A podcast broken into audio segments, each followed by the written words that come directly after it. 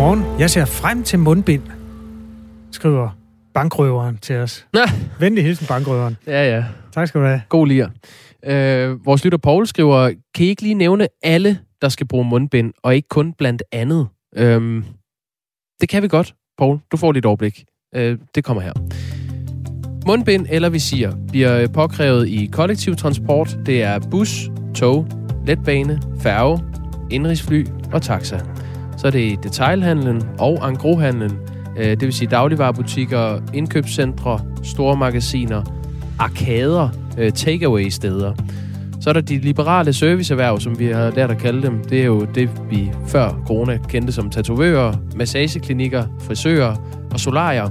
Så er der i sundhedssektoren, hvor besøgende patienter og medarbejdere på sygehuse, klinikker og kommunale sundhedstilbud også skal bære mundbind. Og så gælder det altså også de besøgende og ansatte på ældreområdet og på de sociale tilbud.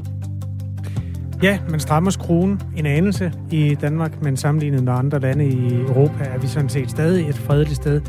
Det er også kommet frem, at man i Italien vil grebe, øh, stramme grebet om de ikke vaccinerede. Fremover kan de simpelthen ikke spise indendørs på en restaurant. Så på den måde er der stadig forskel, øh, og vi lever et af de steder i Europa, hvor man ikke har sat øh, fuldt plus på restriktionerne endnu. Men det kan jo så tydeligvis skrues op gradvist. Og som en lille public service ting, hvis du ikke så pressemødet i går, så kommer her Henrik Ullum, som er øh, Statens Serum Instituts direktørs forklaring på, hvorfor det her det primært rammer offentlig transport og detailhandel.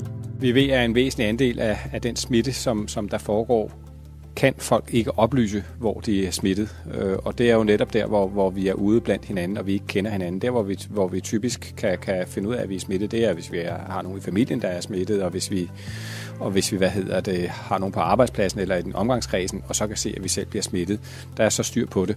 De situationer, hvor vi er ude blandt hinanden, blandt fremmede, øh, der, der har vi typisk ikke styr på, øh, hvem det er, der smitter hvem. Og det er jo der, det er vigtigt, at vi har vores øh, smittestop-app tændt, øh, fordi det er der, vi kan varsle hinanden om, at vi har, uden at sige det direkte, men at vi har været smittet og været, været i nærheden af hinanden, så vi kan blive testet. Så det er det redskab, vi må ty til der. Så jeg kan ikke sige det præcise tal på, hvor mange der bliver smittet, men, men kig i et, et overfyldt øh, morgen-S-tog, eller en overfyldt morgen-metro, øh, eller en overfyldt bus øh, på Nørrebro, øh, så kan man sige, at der er, der er rig mulighed for smitte, så vi må i høj grad antage, at der er meget smitte, der foregår der. Ja, det rammer dig i næste uge, øh, mundbindet eller visiret. Klokken er 8 minutter over 8. I løbet af de næste 52 minutter skal vi omkring Sverige. Vi skal se nærmere på, ja, hvad de her nye restriktioner kommer til at betyde i Danmark. Vi skal også en tur til Tyskland om lidt. Og så er der fødselsdagsquiz. Den handler om opera i dag. Kan jeg vise mit coronapas, når jeg går ind i butikken, og så slippe for mundbind? Er der en, der spørger? Nej. Det kan du ikke. Godmorgen.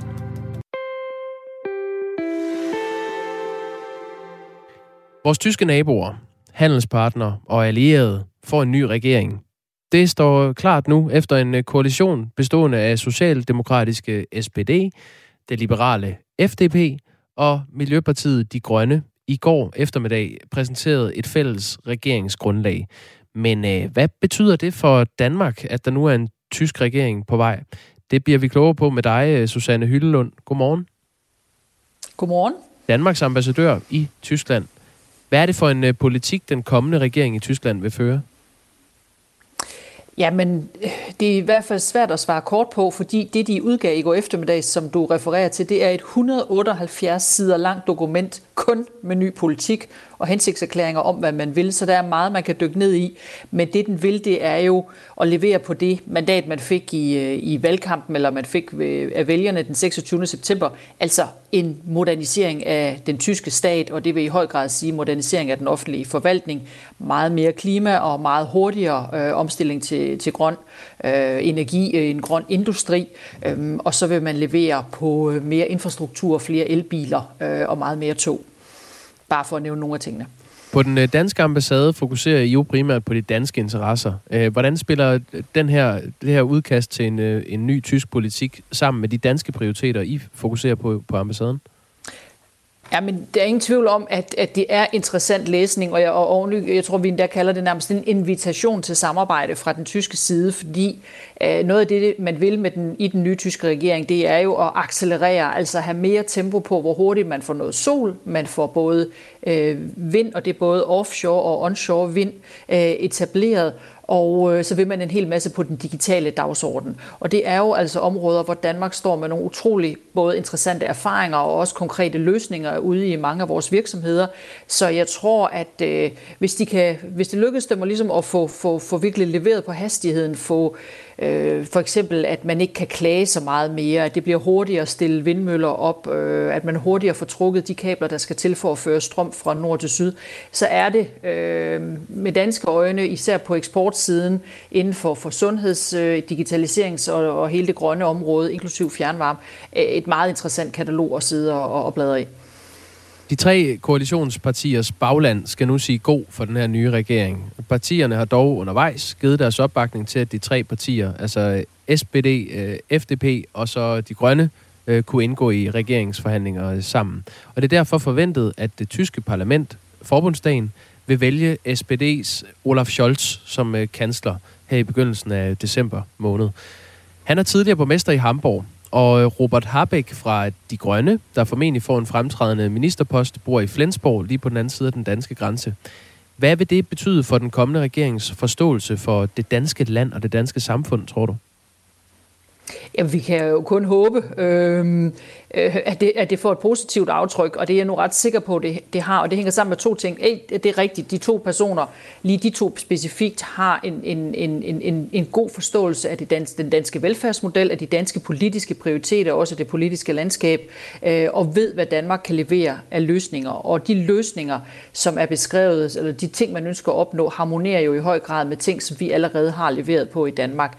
Men dertil kommer jo, kan man sige, at Olaf Scholz har været øh, vicekansler og finansminister i en lang årrække og kender stort set alle de europæiske øh, aktører. Øh, så så det, der måske især er interessant for Danmark også, det er jo et ret stærkt øh, commitment til den europæiske dagsorden og til at finde løsninger også i et europæisk regi. Øh, og det er klart, det er der også, at Danmark og Tyskland traditionelt arbejder tæt sammen og har brug, og vi har brug for ikke mindst, at, at, at Tyskland øh, trækker det europæiske øh, fra, samarbejde i en retning, som harmonerer med danske værdier, og ikke mindst også efter, at vi jo har mistet Storbritannien, øh, Storbritannien som allieret øh, efter Brexit i det europæiske samarbejde. Så, så jeg tror, deres indstilling og deres viden om Danmark klart kan bringe, øh, og kan bringe nogle af vores løsninger med, med ind til, til forhandlingerne. Hvilke gode takter er der i det her øh, meget lange regeringsgrundlag? Det er jo godt, vi har fået dig til at læse det, Susanne Hylund, øh, for os. Hvilke gode takter er der i det for danske virksomheder? Ja, men lidt, det, lidt jeg var inde på, jeg tror på en bred kamp, altså når vi kigger, altså fjernvarme øh, som, som, som et element, men hele energieffektiviteten, altså skal vi det hele taget bruge så meget strøm, både i industrien øh, og i transportsektoren, øh, så bliver der en udbygning på hele bane, øh, al offentlig transport kommer til at blive udbygget, så kommer man til at digitalisere rigtig meget mere også i sundhedssektoren, hvor vi også jo har hjemme er vant til at selvbetjene, så det er den offentlige forvaltning, altså i Tyskland er det jo sådan, at mange borgere stadigvæk bare står i kø for at få et personligt møde med en øh, medarbejder på et rådhus, der kan de jo gå over til langt mere digital selvbetjening, øh, og det gælder jo ved også i den, i den private sektor, såvel som i den offentlige sektor. Øhm, og så er der... Øh, Øh, en, en, en, en lønstigning på vej, at der er cirka 10 millioner tyske lønmodtagere, som i dag får dem, de her kalder mindstelønnen på 10 euro, den kommer til at stige til 12 euro i timen. Og det betyder jo, at det simpelthen bliver et velstandsløft øh, af en række borgere, og dermed får de mere købekraft. Og det er jo noget, man også vil kunne omsætte i et par danske ekosko eller øh, danske varer i det hele taget ude i, øh, i supermarkederne. Tak fordi du var med, Susanne Hyllelund. Velbekomme. Altså Danmarks ambassadør i uh, Tyskland. Og det er et interview, som uh, hvis du lige er sted på, drejer sig om, at uh, vores tyske naboer får en ny regering. Og det står altså klart efter en koalition, som består af uh, socialdemokratiske SPD, det liberale parti, FDP og så Miljøpartiet De Grønne i går kunne præsentere et fælles uh, regeringsgrundlag. Og efter alt at dømme, så bliver det altså Olaf Scholz fra uh, Socialdemokratiet i Tyskland, som bliver den nye kansler. Klokken er kvart over otte. Du er velkommen til at skrive ind på 14 24. Start beskeden med R4 et mellemrum. Så Inger har skrevet. Inger skriver... Gør du som Inger. Hvad med tilskuerne til sport? Afstand, hvor mange må der være på lægterne, skriver Inger. Og svaret må lyde, at der er ikke indført de der begrænsninger endnu. Nej. Der er ikke øh, faktisk rigtig indført noget, der hæmmer hvad skal man sige, kommer, uh, kommersielle interesser af nogen art endnu. Altså, det tror jeg, man er, altså, der tror jeg, man har lavet en ret klar skillelinje. Du må stadig drive øh, massør, tatovør og alt det der. Det er jo kun en hæmning af, hvordan du må se ud. Du må ikke gå rundt uden munden dækket til fra på mandag. Nej, det er rigtigt nok. Altså i den brede forstand hæmmer det ikke. Øh, så er kritikken jo så, at øh, det kan betyde noget, at man skal vise coronapas, for eksempel hvis man skal ind og klippes, og der er så nogen, der ikke øh, kan fremvise et coronapas, og derfor ikke tager til frisøren, og så mister frisøren penge på det. Men altså, i det store hele, så er det rimelig milde restriktioner. Godt, vi hopper videre. Om mindre end en time fortsætter afhøringerne i Mink-kommissionen. Det udspiller sig i retten på Frederiksberg. Kommissionen er ved at undersøge, hvem der vidste hvad, da regeringen i november sidste år besluttede, at alle mink skulle aflives. Øh, noget, der jo viste sig ikke at være lovhjemmel til. I dag er det blandt andre Finansministeriets departementchef Peter Stensgaard Mørk, der skal afhøres, og vores reporter Amanda Holmen. Godmorgen. Godmorgen. Følger med. Politisk reporter, som følger Mink-kommissionens arbejde og står ved retten i, på Frederiksberg lige nu. Hvorfor bliver det interessant at høre, hvad en departementchef i Finansministeriet har at sige? Jamen, han bliver interessant, fordi han var med på det møde i regeringens koordinationsudvalg den 3. november sidste år, hvor beslutningen om, at alle mink skulle aflives, øh, den blev truffet. Og hele kommissionens formål er jo at undersøge, om hvem der vidste, at der ikke var lovhjemmel til det, så derfor så er det interessant at høre fra alle dem, der var med til det møde, hvor beslutningen den blev truffet, og det var han altså. Og så var han også øh, departementschef i Beskæftigelsesministeriet for nogle år siden, da Mette Frederiksen hun var beskæftigelsesminister. Så på den måde er han også en interessant karakter, kan man sige, som tidligere har arbejdet tæt sammen med øh, Mette Frederiksen. Der er en masse møder, som bliver refereret, og det er jo nogle møder, som vi ikke har været med til, nogle af os andre, så derfor er det nogle gange lidt forvirrende at følge dækningen. Men altså det møde, der udspillede sig den 3. november, fortæl lige, hvad du ved om det. Ja, lige præcis. Og især mødet den 3. november er noget af det, min kommission bruger rigtig meget i, fordi som jeg sagde lige før, så er det et helt afgørende møde, hvor beslutningen om at aflive alle mink blev truffet. Og derfor så alle dem, vi har, øh, vi har hørt indtil videre, som har været til det her møde, er blevet spurgt meget ind til præcis, hvor lang tid varede mødet, hvem sagde hvad osv. Og det vi ved indtil videre, som flere, der har været til mødet i hvert fald har sagt, det er, at det var Mette Frederiksen, statsministeren, der indledte mødet, og det var sundhedsminister Magnus Heunicke, der på det her møde sagde, at det var nødvendigt at aflive alle mink. Og så spurgte Mette Frederiksen ind til, om er det nu nødvendigt? Er vi nødt til at aflive alle mink? Og så slog sundhedsminister Magnus Heunicke fast, at det var nødvendigt. Altså det er det, som flere, der har været til mødet, i hvert fald beskriver. Og flere beskriver også, at det var et langt møde. Nogle siger flere, flere timer, andre siger, at det varede halvanden time, og det foregik virtuelt, fordi coronasituationen var, var øh, en helt anden på det her tidspunkt. Så vi ved en del ting om det her møde, men, men indtil videre siger alle dem, der har været til det her møde også, at spørgsmålet om lovhjemmel, altså at der ikke var lovhjemmel til at aflive alle mink, det kom slet ikke op på mødet. Det er i hvert fald det, vi har hørt indtil videre. Hvorfor er det så interessant? Jamen det er nemlig rigtig interessant, fordi hele kommissionens arbejde er jo at finde ud af, hvis regeringen, at der ikke var lovhjemmel, altså træffede en beslutning om, at der ikke var lovhjemmel til det, eller at, øh, at træffede en beslutning om at aflive alle mink, selvom de godt vidste, at der ikke var lovhjemmel. Og det var jo sådan, at statsministeren hun meldte den her beslutning ud på et pressemøde dagen efter, altså den 4. november, hvor hun sagde, at alle mink skulle aflives. Og sagde hun det, mens man godt vidste, at der ikke var lovhjemmel. Det er jo det, der er det helt store spørgsmål, som er det, kommissionen er ved at undersøge. Og derfor så er det bare rigtig interessant præcis, hvad det er, der er foregået og blevet sagt på det her møde. Hvad skal der ske de kommende dage så? Jamen, i morgen er faktisk også en ret stor dag i min kommission, kan man sige. Der er to ministre, der skal afhøres i morgen. Det er finansminister Nikolaj Vammen og sundhedsminister Magnus Heunicke skal afhøres i morgen. Og især Magnus Heunicke, fordi han jo netop sagde, som jeg sagde lige før, var den person, der sagde på mødet, at alle mink skulle aflives. Og han, hans ministerium, altså Sundhedsministeriet, har spillet en ret stor rolle i hele den her sag. Så derfor så bliver det også rigtig interessant at følge, når de øh, to ministre de skal afhøres i morgen. Tak, Amanda Holmen. Ha' en god dag i Mink-kommissionen. Tak. Politisk reporter her på Radio 4. En lytter spurgte tidligere, kan I ikke lige øh, vende det, der skete i Sverige i går? Jeg har stadig ikke forstået, om de øh, har en statsminister. Og det er faktisk der, vi skal hen nu. Det havde de nemlig i øh, syv timer i går. Den nyudnævnte svenske statsminister Magdalena Andersson, som øh, sad syv timer på posten, og så trak hun sig i går. Sverige fik ellers i går landets første kvindelige statsminister efter Stefan Löfven i øh, sommer, fortalte, at han ville stoppe på posten. Men øh, inden vi skulle sende Radio 4 morgen igen, så nåede hun at trække sig. Øh, øh, godmorgen Jesper Sølk. Godmorgen. Korrespondent i Sverige. Øh, det, er jo, det er jo helt øh, absurd, det der sker i Sverige. Hvad er reaktionerne øh, her dagen derpå?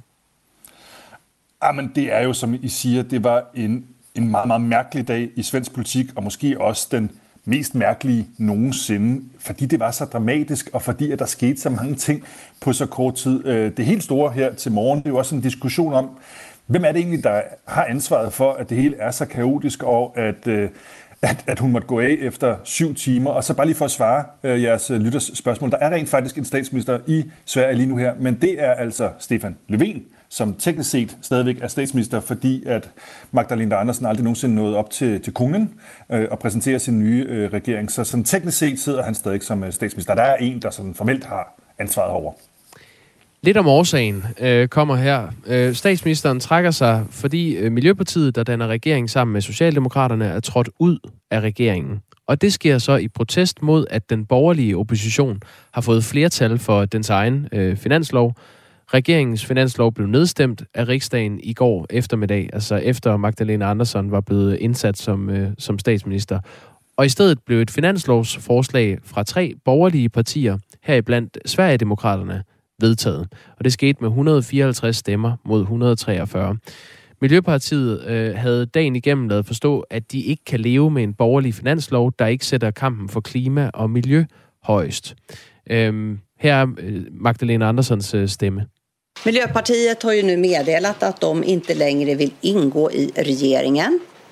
Här måste ju varje parti göra sina vägval.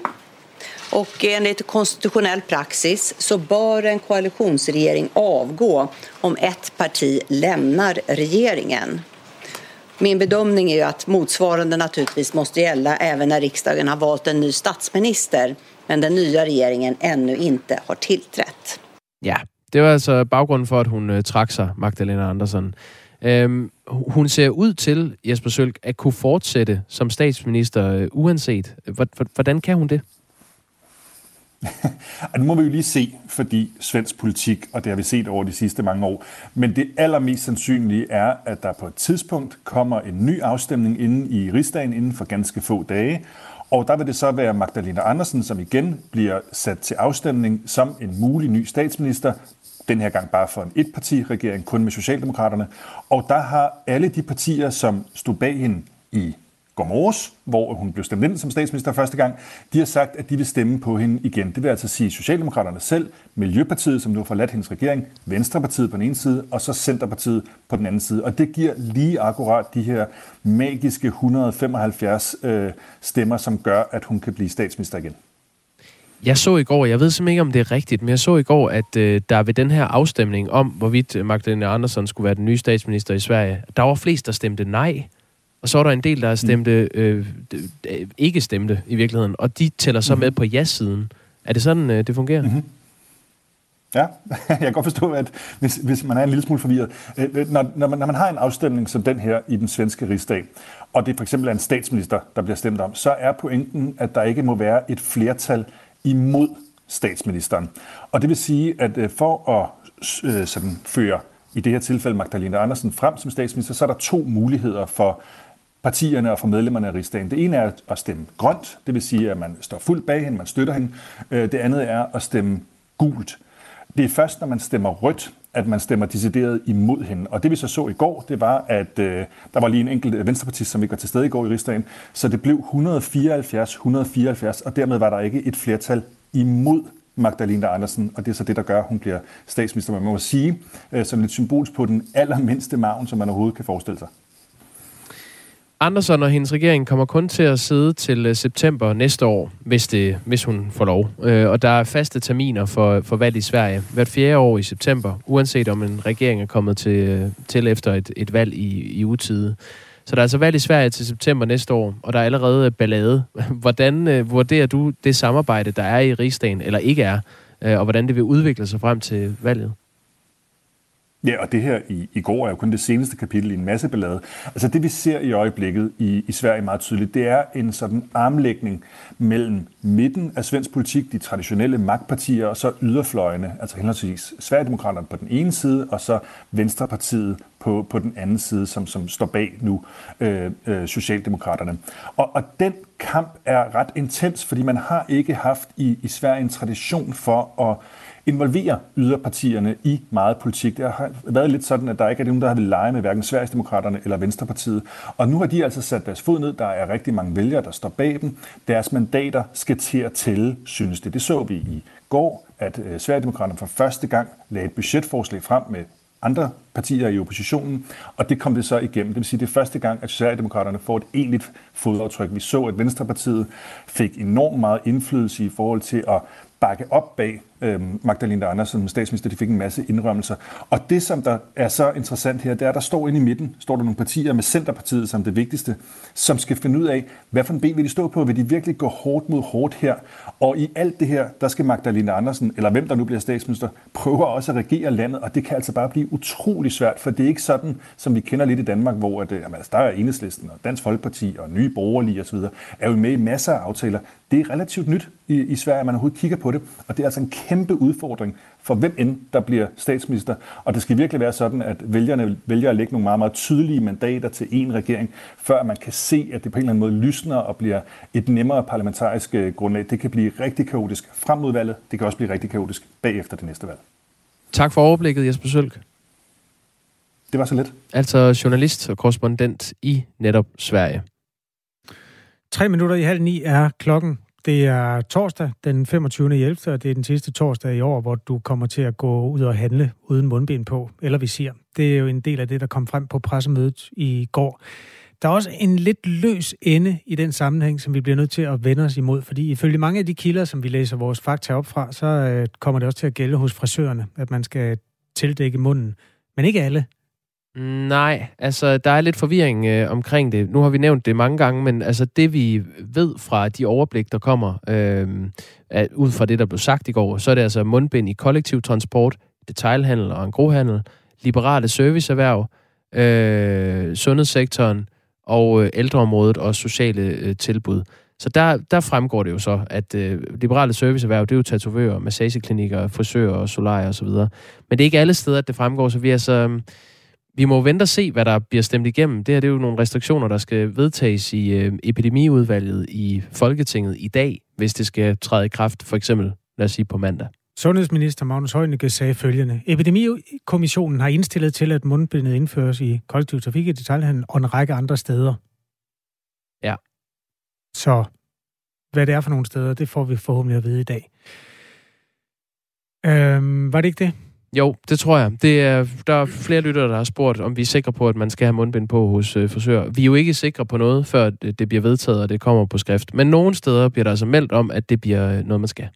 I forhold til politik og corona, så får vi et interessant spørgsmål ind fra vores lytter Kenneth, som holder til på Amager. Han skriver, en idé til en morgenhistorie. Hvor mange folketingsmedlemmer er vaccineret? Hvem er ikke? Og hvorfor? Tak for god underholdning, skriver Kenneth på forhånd, fordi han tror, det bliver sjovt. Og det gør det jo også. Ja, det er altid sjovt. Practice what you preach. Øhm, det er jo ikke alle, der vil sige det. Nej, det er det, der er interessant. Mm. Vil du Nima sige noget? Samar- Jamen, jeg vil bare sige, Nima Samani, Ja. øh, også kendt fra Nattevagten og Retfærdighedens Stemmer her på Radio 4, han øh, huserer blandt andet på øh, radiokanalen Loud og lavede et øh, dobbeltinterview, blandt andet med Lars Bøje Mathisen fra Nye Borgerlige. og Stinus Lindgren fra Radikale Venstre. Og der ville Stinus Lindgren gerne øh, vedstå sig, at han havde fået vaccinen, og det havde hans øh, største børn i øvrigt også. Og Lars Borg Mathisen fra Nye Borgerlige ville ikke svare på det. Og uden at gå i øh, analyse af, hvorfor han ikke vil det, så kan man bare sige, at hans øh, begrundelse var, at han ikke vil udlevere sundhedsoplysninger. Han synes simpelthen ikke, at øh, vi er i et land, hvor man skal lægge den slags frem. Han havde i hvert fald ikke lyst til at gøre det. Så vi kan da godt øh, prøve at spørge dem en dag. Det, Ja, det det jeg kunne godt forudse god radio der. Hvem vil du forestille dig i Folketinget, der sagde, jeg er ikke vaccineret? Ej, det, det vil jeg slet ikke øh, begive mig ud i. Har du en idé der? Nej, altså jeg, jeg kan slet ikke forestille mig, at der er nogen, for at være helt ærlig, men det kunne da være mega interessant. Det er en god idé. Kenden Farmer har skrevet en sms til 1424. Tak skal du have. Start den med R4, som Kenneth også har gjort, og så send lige det, du synes, vi skal vide. Nu skal vi høre fra Henrik Møring. Klokken er blevet halv ni.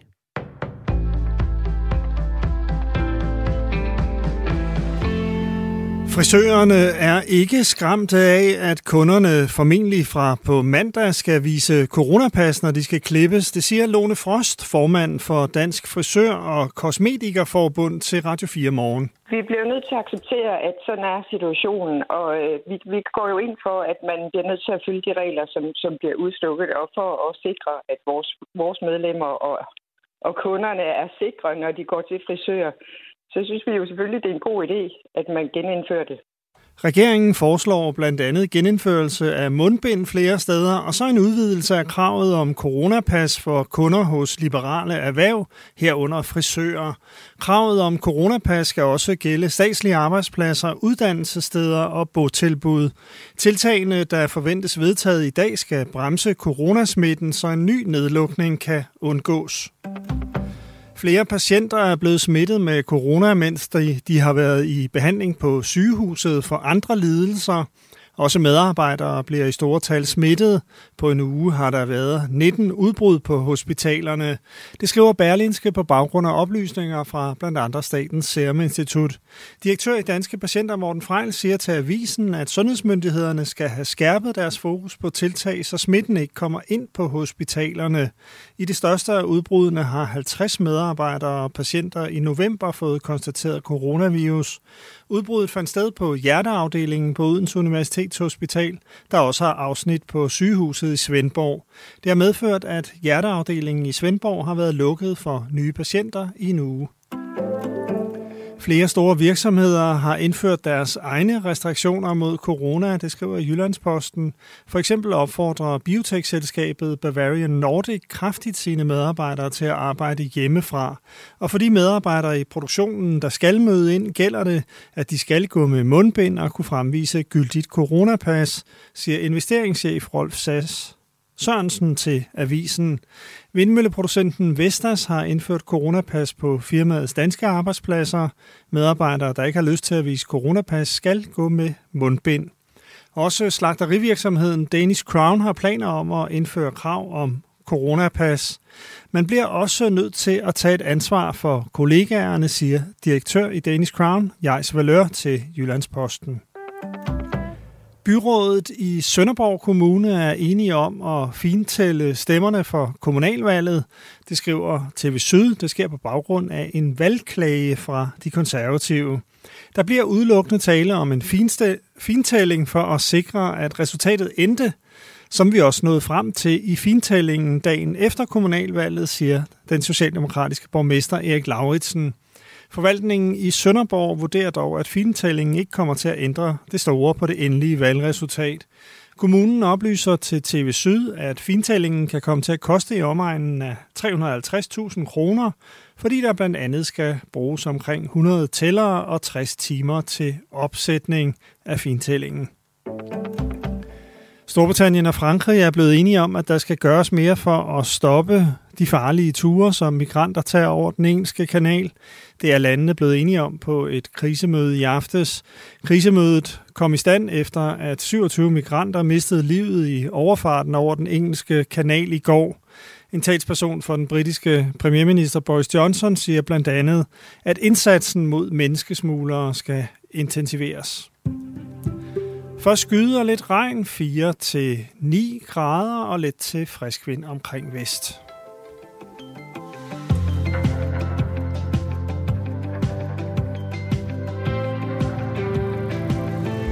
Det er sådan en af de, de dage, hvor der kommer en lille smule regn oven i købet. Og øh, ja, det er jo november. Det er sådan lige over frysepunktet, og der er 29 dage til juleaften. Jakob Grosen og Kasper Harbo har øh, lavet Radio 4 morgen siden klokken 6, og vi gør det helt til klokken 9. Alle hverdage, enten os eller vores kolleger Astrid og Dagmar. Så find os som podcast, hvis ikke du kan lide at være op der. Vi skal nok øh, flyve hele nyhedsstrømmen over. I går mødtes øh, Malene Bergmann, som er tillidsrepræsentant på Hvidovre Hospitals fødeafdeling, med regionsrådsformand i øh, Region Hovedstaden, Lars Gårdhøj fra Socialdemokratiet.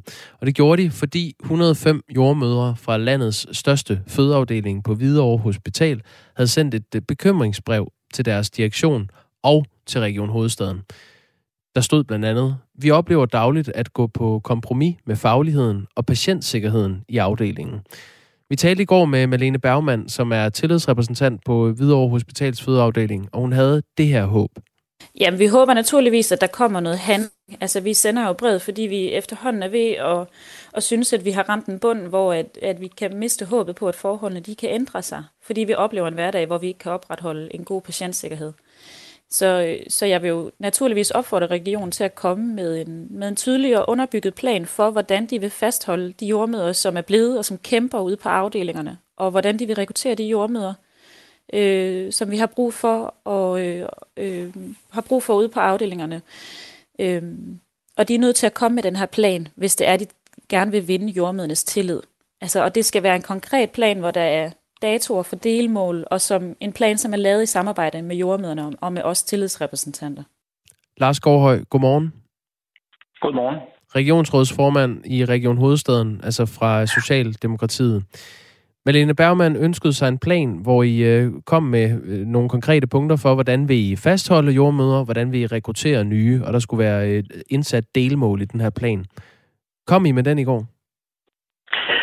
Det gjorde vi ikke. Jeg var til møde i går med, med jordmøderne for at tale med dem og for at høre på dem øh, og deres øh, berettigede bekymringer og, og også for, helt forstå, hvordan situationen er lige nu. Og jeg vil gerne starte med at sige, at såvel brevet, men især mødet med, med de hårdt arbejdende jordmøder, det gør et, øh, et stort indtryk. Og øh, det er jo meget, meget tydeligt, at øh, arbejdsmiljøet det er alt, alt, alt for presset på vores øh, fødeafdeling på Hvidovre, som det er lige nu.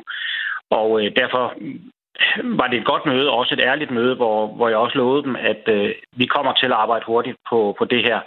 Vi har gang i en lang række tiltag allerede, men, men det, som der bliver efterspurgt på mødet i går, det er selvfølgelig, at det bliver samlet i en plan, hvor der også kommer et, øh, et overblik over, hvad gør vi, og hvad gør vi, hvornår. Det skal vi skynde os at, at arbejde med. Kom I frem til noget konkret? Ja, altså der er mange, der er mange steder, hvor vi skal sætte ind, og, og, og det, helt, øh, det helt overskyggende tema er, at der mangler jordmøder på vores fødeafdeling. Og, øh, og det presser simpelthen vores øh, nuværende personale alt, alt, alt for meget, og det skal vi have ændret. Så noget handler om, at øh, vi skal se på, hvordan vi fastholder vores øh, nuværende personale. Det handler om for eksempel fastholdelsestillæg. Det bruger vi allerede, det skal vi blive ved med. Vi skal blive øh, endnu bedre til at få nyuddannede øh, og nyansatte ombord, så de bliver glade for at være i stillingen. Vi skal se på, hvordan kan vagtfordelingen blive noget bedre, så der bliver tid til, at, at, man, at man har også fritid og, og familieliv ved siden af. Fordi lige nu, så er, det, øh, så er det så presset, at når man har fri, så, så bliver man faktisk også kontaktet, fordi der mangler personale. Kan du komme ind og tage en vagt og på den måde? Øh, og det giver jo en stress, og det skal vi have stoppet. Øh, mm. Der var også et ønske om, at vi ser på, på normerne ved, ved nattevagt, fordi nattevagterne er ekstra hårde, så måske kunne man se lidt på normen der. Og så endelig er der et ønske også om at se på øh, mindre selvstyrende enheder, så man får noget mere, øh, altså at jordmøderne, jordmøderne får nogle mindre enheder at gå i øh, og arbejde i. Så der er masser af muligheder for at se på nogle ting, og det skal vi se på her i, i den kommende tid. Når du siger normen om natten, er det normeringen, eller hvad? Ja, der er både omkring normering. Vi har allerede afsat penge til, at man faktisk kan ansætte flere, men problemet er, at det er svært at ansætte nogen lige nu. Øh, men, men det med, med normen, det handler om, at hvis man er i en nattevagt og har øh, x timer, så kunne det være, at de skulle tælle for lidt mere, altså så det frigør lidt tid samlet set. Mm. Øh, fordi nattevagterne er hårdere end en, end en, øh, end en dagvagt eksempelvis. I det her brev, som er skrevet, altså underskrevet af 105 jordmøder fra Hvidovre Hospitals fødeafdeling. Der er en række eksempler på situationer, som jordmøderne ikke har tid til. Jeg kommer lige med et lille udpluk af dem. Øh, der er en kvinde, der har ventet i mere end 15 timer på at syet en stor bristning i øh, underlivet.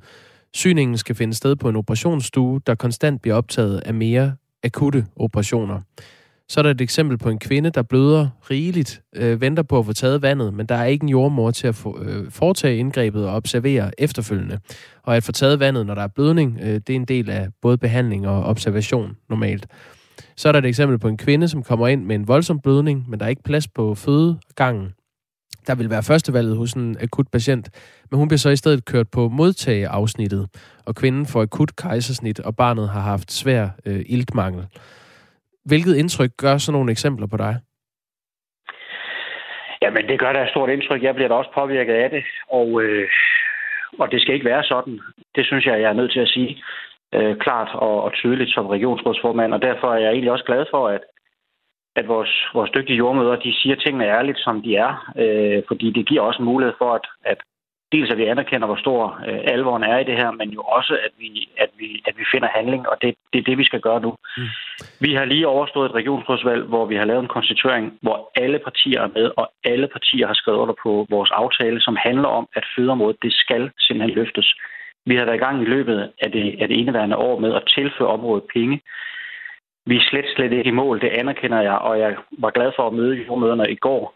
Vi kommer til at knokle på alle partier, fordi det her, det skal vendes om.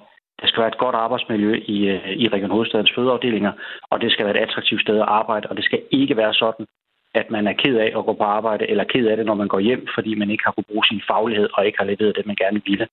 Så vi skal et helt andet sted hen, end vi er i dag, og det kommer vi til at knokle med i Regionsrådet. Birgitte Stærmose Madsen har termin til februar og skal føde på netop øh, Hvidovre Hospital. Og hun øh, sagde sådan her, da vi talte med hende tidligere på morgenen. Selvfølgelig gør de mig bekymret. Øh, men, øh, men, jeg, men jeg bliver frustreret. Jeg bliver også frustreret på, øh, på jordmødernes vegne, fordi jeg synes, at altså det, det brev, det stråler jo klart ud af, at de også er, er enormt bekymret for, øh, for os som fødende kvinder og for vores børn. Så, så min, altså den opfattelse er jo, og det var jo også min opfattelse fra første fødsel, at jordmøderne vil os det bedste, og vil bare gerne gøre deres job så godt som overhovedet muligt. Og jeg er så frustreret over, at det kan de simpelthen ikke komme til. Lars Gårdhøj, øh, altså regionsrådsformand for Region Hovedstaden øh, fra Socialdemokratiet. Øhm, du har sagt, at, at du vil være med til at forbedre situationen på fødeafdelingen på, øh, på Hvidovre Hospital øh, for både jordmøder og fødende, så de kan føle sig mere trygge. Øh, hvornår kan man forvente, at det kommer til at ske? Jamen altså, vi sætter fuld kraft på arbejdet nu, og det er svært at give garantier. Øh, vi er udfordret i sundhedsvæsenet med øh, problemet med øh, manglende personale. Men det er også derfor, at vi med det nye regionsråd faktisk har oprettet et udvalg, som kommer til at arbejde netop med den her rekruttering og fastholdelsesudfordring. Den er vanskelig, men vi skal gøre alt, hvad vi kan. Og så er det klart, at i den her periode, som vi er i lige nu, der er vi nødt til at trække på vikarer, vi er nødt til at trække på andet personale, trække læger ind. Hvad vi kan gøre for selvfølgelig at sikre, at der er personale, på vores fødeafdelinger, så man kan føde trygt. Øhm, det er vi nødt til at gøre alt, hvad vi kan for, for at sikre, og det er øh, helt klart også min ambition. Tak fordi du var med her. Det var så lidt. Lars Gårdhøj, som altså er regionsråds formand for, øh, i, i Region Hovedstaden for Socialdemokratiet. Alle ved det. Alle taler om det. Ingen gør noget. Hvad er det for et velfærdssamfund? Kom nu i gang, er der en, der skriver på sms'en. Klokken er 8.43. Radio 4 morgen. Startede med Black Friday, det er blevet til Black Week, og det betyder, at der flyver pakker fra den ene ende af landet til, bage, eller til den anden. Faktisk øh, viser tal fra Nets, øh, fra de 100 største webshops, at der i dagen op til Black Friday er endnu mere gang i salget end på selve fredagen. Transaktionerne torsdagen før Black Friday er en fjerdedel større, end de har været øh, de forgangne år, mens mandagen i Black Week piker med 61 procent flere transaktioner i forhold til de foregående år. Der er altså travlt på lagerne rundt omkring i landet lige nu, hvor pakker skal fragtes ud til de mennesker, der har brugt penge på dem. Vores reporter Katrine Volting er i Fredericia for at besøge Davos pakkelager. Er der travlt, Katrine? Det lyder ikke sådan.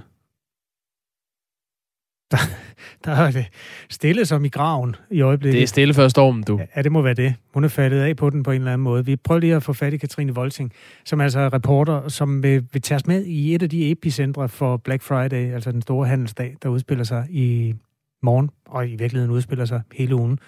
Jeg fik aldrig spurgt, om du har noget på listen i år. Nå, nu er Katrine der. Så spørger vi senere. Katrine, kan du høre mig?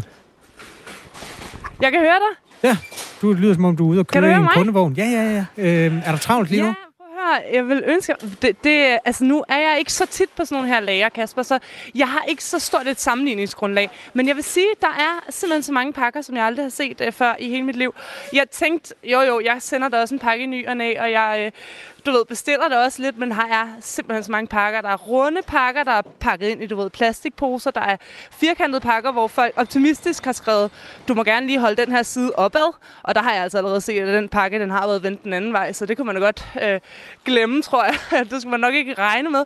Der er pakker fra Rosendal, fra, jamen, fra alle mulige fir- firmaer, og der kører simpelthen de her palleløfter rundt øh, og transporterer pakker fra den ene side til den anden side, som du kan høre her kom der lige en forbi. Men der er jo heldigvis en, der kan hjælpe mig lidt med, om der er mere travlt i dag, end der er til hverdag. Og det er Morten Vilberg, der er administrerende direktør her i, i DAO. Og, og, og Morten, hvordan øh, adskiller arbejdspresset sig i dag her i Black Week i forhold til en helt almindelig torsdag? Jamen altså, det er helt klart, at vi kan mærke, at nu begynder det at bygge op. Altså, de startede i mandags med Black Week, men vi kan se, at rigtig mange af tilbudene, som vores kunder de, øh, de har, de starter i dag, så pakkerne vil komme ind i løbet af i dag. Så det er sådan lidt 20 på Black Friday. Altså, øh, jeg har jo prøvet at logge ud af dig, hvor mange pakker der egentlig er her. Det vil du ikke sådan rigtig ud med. Men kan du sige noget om, hvor mange flere sådan pakker vi alligevel ser i dag i forhold til en almindelig dag? Jamen altså, vi begynder nu her at se en vækst øh, mellem 20 og 50 procent af en normal måned. Øh, og øh, i løbet af de næste 14 dage, der vil vi op på en fordobling af, hvad vi normalt har. Altså, jeg, jeg synes jo, der er okay mange mennesker i gang her på lageret. Der var lige en, der snuppede sådan en kæmpe, du ved, øh, det ligner jo lidt sådan en, en kæmpe kurv, ja. øhm, som der nu skal fyldes pakker i, og der bliver bippet og scannet og det ene og det andet. Altså, er der ekstra arbejdskraft på, øh, på lageret i dag? Øh, altså, de fleste af vores pakker, de er kørt ud i nat. Øh, og vores pakker er på vej ud i shops nu her også, og vores pakkeshop her til morgen. Så det, du ser nu, det er det, der kom ind i nat fra vores, øh, blandt andet vores udlandske kunder. Og så er der mange af vores pakker, som er fra private, hvor vi skal hen og putte labels på, fordi de uh, bruger vores uh, nifrøde, cifrede kodesystem. Uh, og det er ligesom det, uh, presset er nu, kan man sige, i vores produktion. Jeg kan se, der er en øh, pakke her med hjerter. Der er sikkert en, der bliver rigtig glad øh, for at få den senere på, på dagen eller på ugen. Ja. Øhm, og hernede, der var de jo i gang med at bippe og scanne og så videre. Jeg synes jo, det virker som om, at det her arbejde, vi kan lige gå herhen, øh, Morten, er rimelig uendeligt. Altså, pakkerne bliver ved med at komme. Det kommer ikke til at slutte den her uge. Altså, gør du noget særligt for at holde humøret højt hos de her medarbejdere, der bipper og scanner? Jamen, de er alle sammen rigtig motiverede selv, for de synes faktisk også, det er sjovt, den her periode her, hvor det er, at de kan se, at selve det her teamwork og dele den her øh, organisering, vi har arbejdet på, og gøre os klar til den her Black Friday, det også fungerer. Øh, og så er der sådan et, øh, en god timeånd til at sige, at nu skal vi have det her igennem.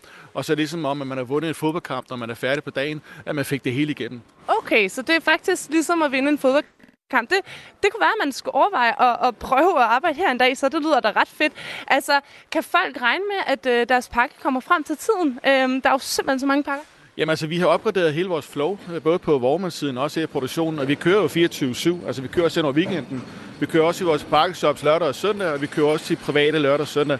Så hvis vi kan holde det her flow øh, med pakker, øh, så kan vi også øh, leve op til den øh, forventning. Og du skal passe på, at du ikke bliver kørt ned her af de her palleløfter, der kommer kørende. Og Allan Johansen, du er en af dem, der arbejder her på lageret, og du står der i din flotte dave-trøje øh, med en kop kaffe i hånden. Det så lækkert ud. Altså, øhm, hvad, hvad består dit job i sådan en travle Black Week-dag som i dag? Jamen lige nu der er jeg lige i gang med at kigge på nogle øh, fejladresser. Og det, fejladresser? Ja, det hænder jo folk, de er måske lidt i tvivl om, hvor pakken egentlig skal sendes ind. Hvis det nu er en pakke, der skal sendes til prins Christians vej, og det rent faktisk er, hedder prins Christians Vinget, så ryger den jo i en fejlsortering. Og så skal vi gå ind og finde ud af, jamen, hvor er det rent faktisk, den her modtager bor henne. Så går I ind og krakker folk, hvis man har skrevet forkert? Det er lidt et detektivarbejde, vi har gang i, ja. Og så skal vi jo finde ud af, øh, sådan at vi kan ramme den rigtige modtager. Okay, og, og kan det være meget besværligt, eller hvad? For, for det meste er det, er det relativt nemt at finde ud af, fordi der drejer det sig om simple øh, misforståelser eller tastefejl. Og så er det ret nemt at finde. Og andre gange så er det lidt en større opgave, fordi så kan det være, at det er den forkerte by, øh, at vejen ligger i. Det er selvfølgelig et lidt større problem. Altså, jeg har faktisk tænkt lidt på det. Jeg har sendt nogle, eller jeg har bestilt nogle pakker hjem den her uge. Altså, så må jeg jo bare erkende, at øh, jeg er ligesom alle andre. Jeg kan også godt lide et godt tilbud. Øhm, kan vi finde dem her? Øh, vi kan nok ikke lige fysisk her, og nu kan jeg ikke lige udpege den, men, øh, men øh, jeg kunne godt slå dig op øh, i systemet og så se, om din pakke den var landet her, og den er på vej ud øh, til kunden. Klart. Og, og Morten øh, Vilberg, øh, du er jo øh, stadig med mig her. Altså, nu bliver der sendt sindssygt mange pakker ud, og også med god hjælp fra Allan her, så rammer de de rigtige adresser. Hvor mange regner du med, I skal fragte tilbage igen, fordi folk ligesom øh, har fortrudt deres indkøb, eller har købt så meget ind, at de lige skal bytte noget af det? Jamen altså, vi kan se, at øh, også her under corona, at folk de har fået at, skal man sige, tilpasset sig mere den her e-commerce tilgang. Og vi kan også se, at, øh, at skal man sige, returforsendelserne til vores kunder er steget, så jeg vil skyde på omkring 30% af det, vi skal sende ud her hen over Black Friday, er noget, folk sender retur igen, fordi det er en forkert størrelse eller farve. Super. Kasper, Jakob, har I bestilt noget, jeg skal prøve at få, øh, få Allan til at hjælpe mig med at finde? Ej, det er lige meget. Jeg er totalt nihilist. Jeg køber julegaver på Statoil den 23. december. Så bare hils og sig tak. Det lyder billigt. Ved du hvad, jeg hilser, og så ser jeg, om de måske kan fragte mig afsted som pakke. Måske hjem til radioen. Det kunne være meget rart, ikke? Jo, det er et meget pålideligt firma, så lad os se, om ikke det går hurtigere end, øh, end DSB. Eller jeg ved ikke, hvordan du er kommet til Fredericia. Det finder vi ud af. Vi ses! Nej. yes. 10 minutter i 9 er klokken her i øh, den søde juletid, som det jo også er et udtryk for, når pakkerne går fra gulv til loft på Davos lager i Fredericia. Victor From stempler ind på sms'en. Jeg synes, det er vildt mærkeligt, at vi begynder at overtage en amerikansk tradition. Skal vi så også til at fejre Thanksgiving? En hel uge udelukkende dedikeret til salg er mig uendelig lige meget og underlig. For det første, nej til det med kalkun. Hvis vi skal til at fejre Thanksgiving, så bliver det... Øh, jeg synes, det, det, det ved Vi jeg har ikke. diskuteret det med kalkun før. Øh, Er du glad for kalkun? Ja, jeg synes, det kan være ret lækkert. Med hele kalkuner? Ja. Nå. Farseret kalkun. Okay. Det kan noget. Stine Krohmann Dragsted er jo fuldstændig amerikaner inde i hjertet, hvad den slags højtider angår. Vores Mm. kollega her på Radio 4. Og laver jo både tranebærsovs og alt det her løg der hver eneste år. Og det, det ser sindssygt hyggeligt ud. Det er ikke nær det. Jeg har bare aldrig tabt mit hjerte til den fugl. Den er simpelthen ikke fed nok til mig. Du skal ikke have noget. Jamen, øh, du skal ikke have noget Black Friday, og du skal heller ikke have noget med for Thanksgiving. Hvad? Jamen, jeg holder Sommersolværv, eller? 24. december, der er noget, der hedder juleaften. Det er sådan en gammel dansk ting. Så går man rundt om et juletræ og sådan noget. Det kan jeg godt lide. Nå, jeg holder den 25. om morgenen. Ja, Klokken er 8 minutter i 9. Okay, hver eneste dag er der et eller andet at fejre, og det er grunden til, at vi har det, der hedder fødselsdagskvisten. Det har vi også i dag.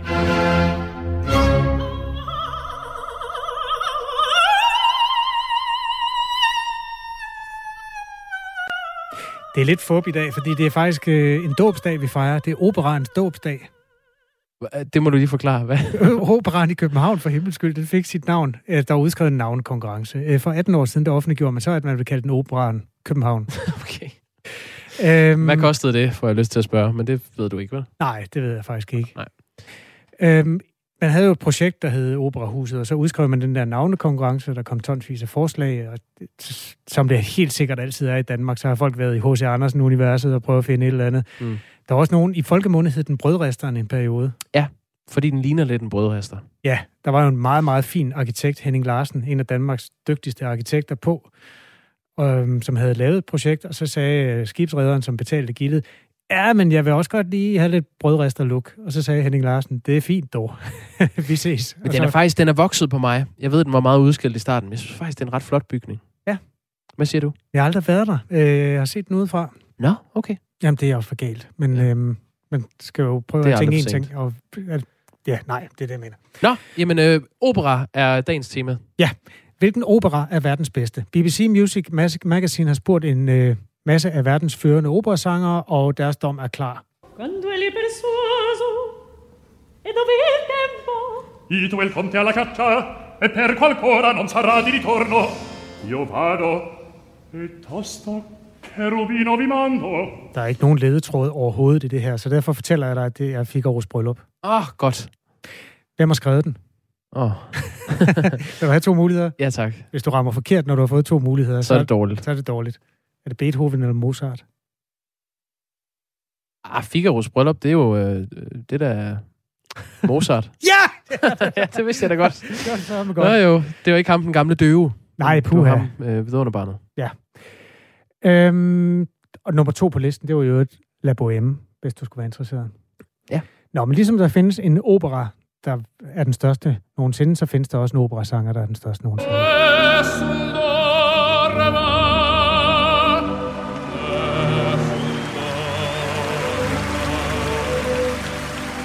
Luciano Pavarotti. Det er rigtigt. Den stemme, den... Øh, du kan simpelthen Du kan smøre den på et stykke brød, og så kan du spise den. Bare lige sådan. Ja, det er meget lækkert. Nå, øh, altså en spændende mand jo, og en flot, flot karriere. Hans økonomi er faktisk også ret interessant. Ja. Da han døde, øh, hvor mange penge havde han så? Du må godt få tre muligheder. Ja, giv mig bare det. Det er, det er ret markant. Havde han ikke en øre? Havde han halvanden milliard kroner? Eller havde han 150 milliarder kroner? Nej, det, det kan næsten ikke være rigtigt. Hvad Han havde, jamen 150 milliarder. Ah, Jeg, tror, okay. jeg tror ikke, han havde en rød rej. Han havde halvanden milliard kroner. Nej, Jo. det var den kedelige mellemvej. Men det er mange penge jo. Jeg tror ikke, det er super kedeligt at have det. Det er 275 millioner dollars. Hold da kæft. Ja, men øh, han sang jo også som en drøm. Ja, ja. Nå, men du har en rigtig indtil videre, har du ikke det? Mm, jeg har lyst til at sige to, for jeg fik også uh, Mozart, og... Den var det ikke den, du fik? Nå, det kan godt være. Ah, du gættede også, at det var Pavarotti. Den må du godt få. ja, okay. Godt. Øhm, som du hørte, var der også et øh, stykke med en kvindelig sanger i starten.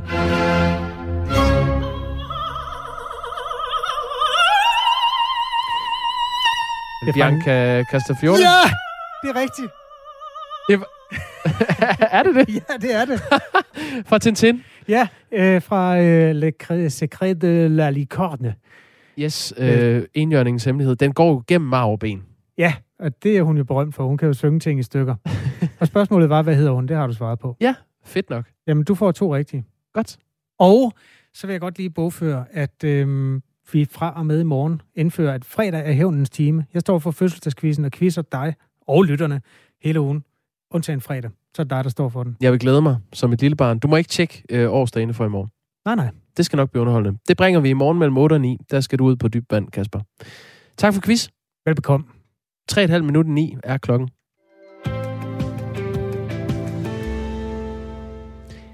Nu skal vi høre lidt øh, lyd fra Gribskov, og vi skal nok forklare, hvorfor. Hvis du tror, at vælgerne de glemmer, så kan jeg love dig for, at det gør vi ikke. Gribskov Kommune er Nordsjællands Kommune. Øh, det her det er lyd fra Helsinge, hvor bølgerne gik højt efter kommunalvalget. Ja, sagen er den, at øh, det konservative Folkeparti fik allerflest stemmer, lige knap 23 procent i øh, Gribskov Kommune, og derfor kunne Blå Blok have dannet et flertal uden om de øh, røde partier. Men Venstre ville hellere have magten, og derfor valgte spidskandidaten Ben Hansen at øh, konstituere sig med hjælp fra Enhedslisten, SF, Socialdemokratiet, Radikale Venstre og lokallisten Nyt Gribskov. Og inden folk siger, det hørte jeg også i går, så skal du vide, at der er en ny udvikling. Men lad os lige finde ud af, hvad det var, de var så utilfredse med. Ja, lad, og lad os lige høre, hvordan det lød. Det er så fremragende et klip. Det er simpelthen utilfredshed øh, på, i sin reneste form. Øv, øv, øv. Og det her kommunalvalg, det, øh, det udvikler sig så nu dramatisk. Fordi protesterne for de her mange borgere tidligere på ugen har vist sig at give pote. Ben Hansen har nemlig anmodet om at få udsat det konstituerende byrådsmøde til den 9. december nu. Og i en mail til TV2 Løje skriver han, det er min klare opfattelse, at demonstrationen foran Rådhuset blandt andet var et udtryk for, at en bred skare af borgere ønsker et bredere samarbejde i Gribskov Kommune oven på valget. Som kommende borgmester i Gribskov er det selvfølgelig et ønske, jeg vil forsøge at efterkomme. Så næste skridt er nu, at øh, Bent Hansen indkalder alle partier til at drøfte mulighederne for et kommende samarbejde i byrådet. Så måske ender det alligevel med, øh, at han konstituerer sig med de blå. Klokken er to minutter i ni. Det vi kan sige, inden vi rydder helt op i nyhedspunkten, er, at der er ring til Radio 4 om fem minutter med Ida Sofie Sellerup. Og så er det jo efter det, at der er den nye rumalder, jeg kom til i går. Jeg ved ikke, om der var nogen, der lod sig lede på afveje det. Jeg kom til at sige, at der var den nye rumalder i går. Øh, det er altså først i dag. Og det er i dag, at Thomas Schumann, han går i dybden med blandt andet det der DART-projekt, som er sådan en slags øh, light-udgave af Armageddon-filmen fra gamle dage, hvor man vil øve sig på at sprænge farlige asteroider i stykker, så de ikke rammer jorden.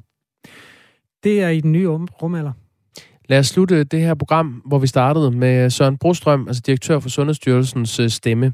For pressemødet i går, der udtalte han sig om, øh, om man bør aflyse julefrokosterne. Nu er der jo øh, under en måned til jul, og til det svarede Søren Brostrøm. Det jeg vil gøre, hvis jeg skulle holde en julefrokost, det vil sige, bliv vaccineret, hvis du vil deltage i den her julefrokost. Bliv hjemme, hvis du er syg. så vil jeg nok også kigge på, at julefrokosten ikke skulle strække sig ud over aften- og nattetimer, og man fik luftet lidt ud, og man måske ikke sad så tæt og holdt lidt afstand, og øh, man kan også kigge på, hvor meget alkohol der skal drikkes, fordi vi ved, når der er meget alkohol i blodet, så er det svært at overholde Sundhedsstyrelsens gode råd og anbefalinger. Så øhm, fyr den bare af med julefrokosterne. Husk at lufte ud. Husk at nys og host i ærmet. Husk at lade være med at kramme hinanden. Husk at lade være med at drikke. Øh, gå nu stille hjem. Lød han ikke en lille smule hæst, en god mand? Jo, det tænkte jeg også. Det kan man jo blive af mange ting. Ja, jeg holdt pres- pressemøde hele tiden, for eksempel. Mundbindet, det vender tilbage på mandag, og lurer mig, om ikke også det kommer til at sætte en eller anden form for aftryk på Radio 4 i morgen. Vi vender tilbage i morgen her i Radio 4 i morgen. God dag.